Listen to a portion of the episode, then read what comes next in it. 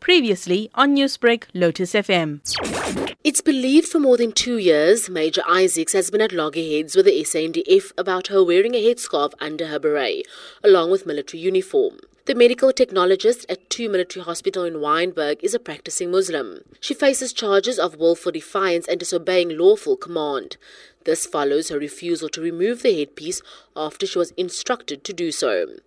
SANDF spokesperson Brigadier General Mafi Mgobozi maintains she's not being charged for wearing the headpiece. Let's put it clear that, that the charge is, uh, is not uh, in the wearing of the headscarf. The charge is this uh, being uh, the lawful command. Uh, in the military, we have command. If the OC have commanded you to do something and then you don't want to do it, uh, the charge emanates from that. Major Isaacs made a brief appearance in the military court at the Castle of Good Hope in Cape Town, where she appeared with a headscarf. She believes it's within her constitutional right.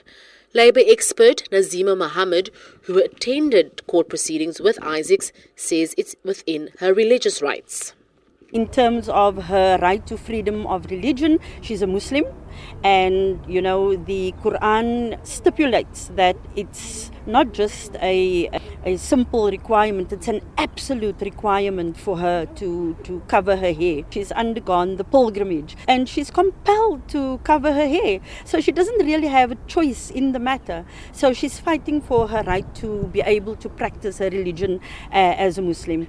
Defence and Military Veterans Minister Nosiviwe Mapisa Nqakula had previously requested an amicable solution be found.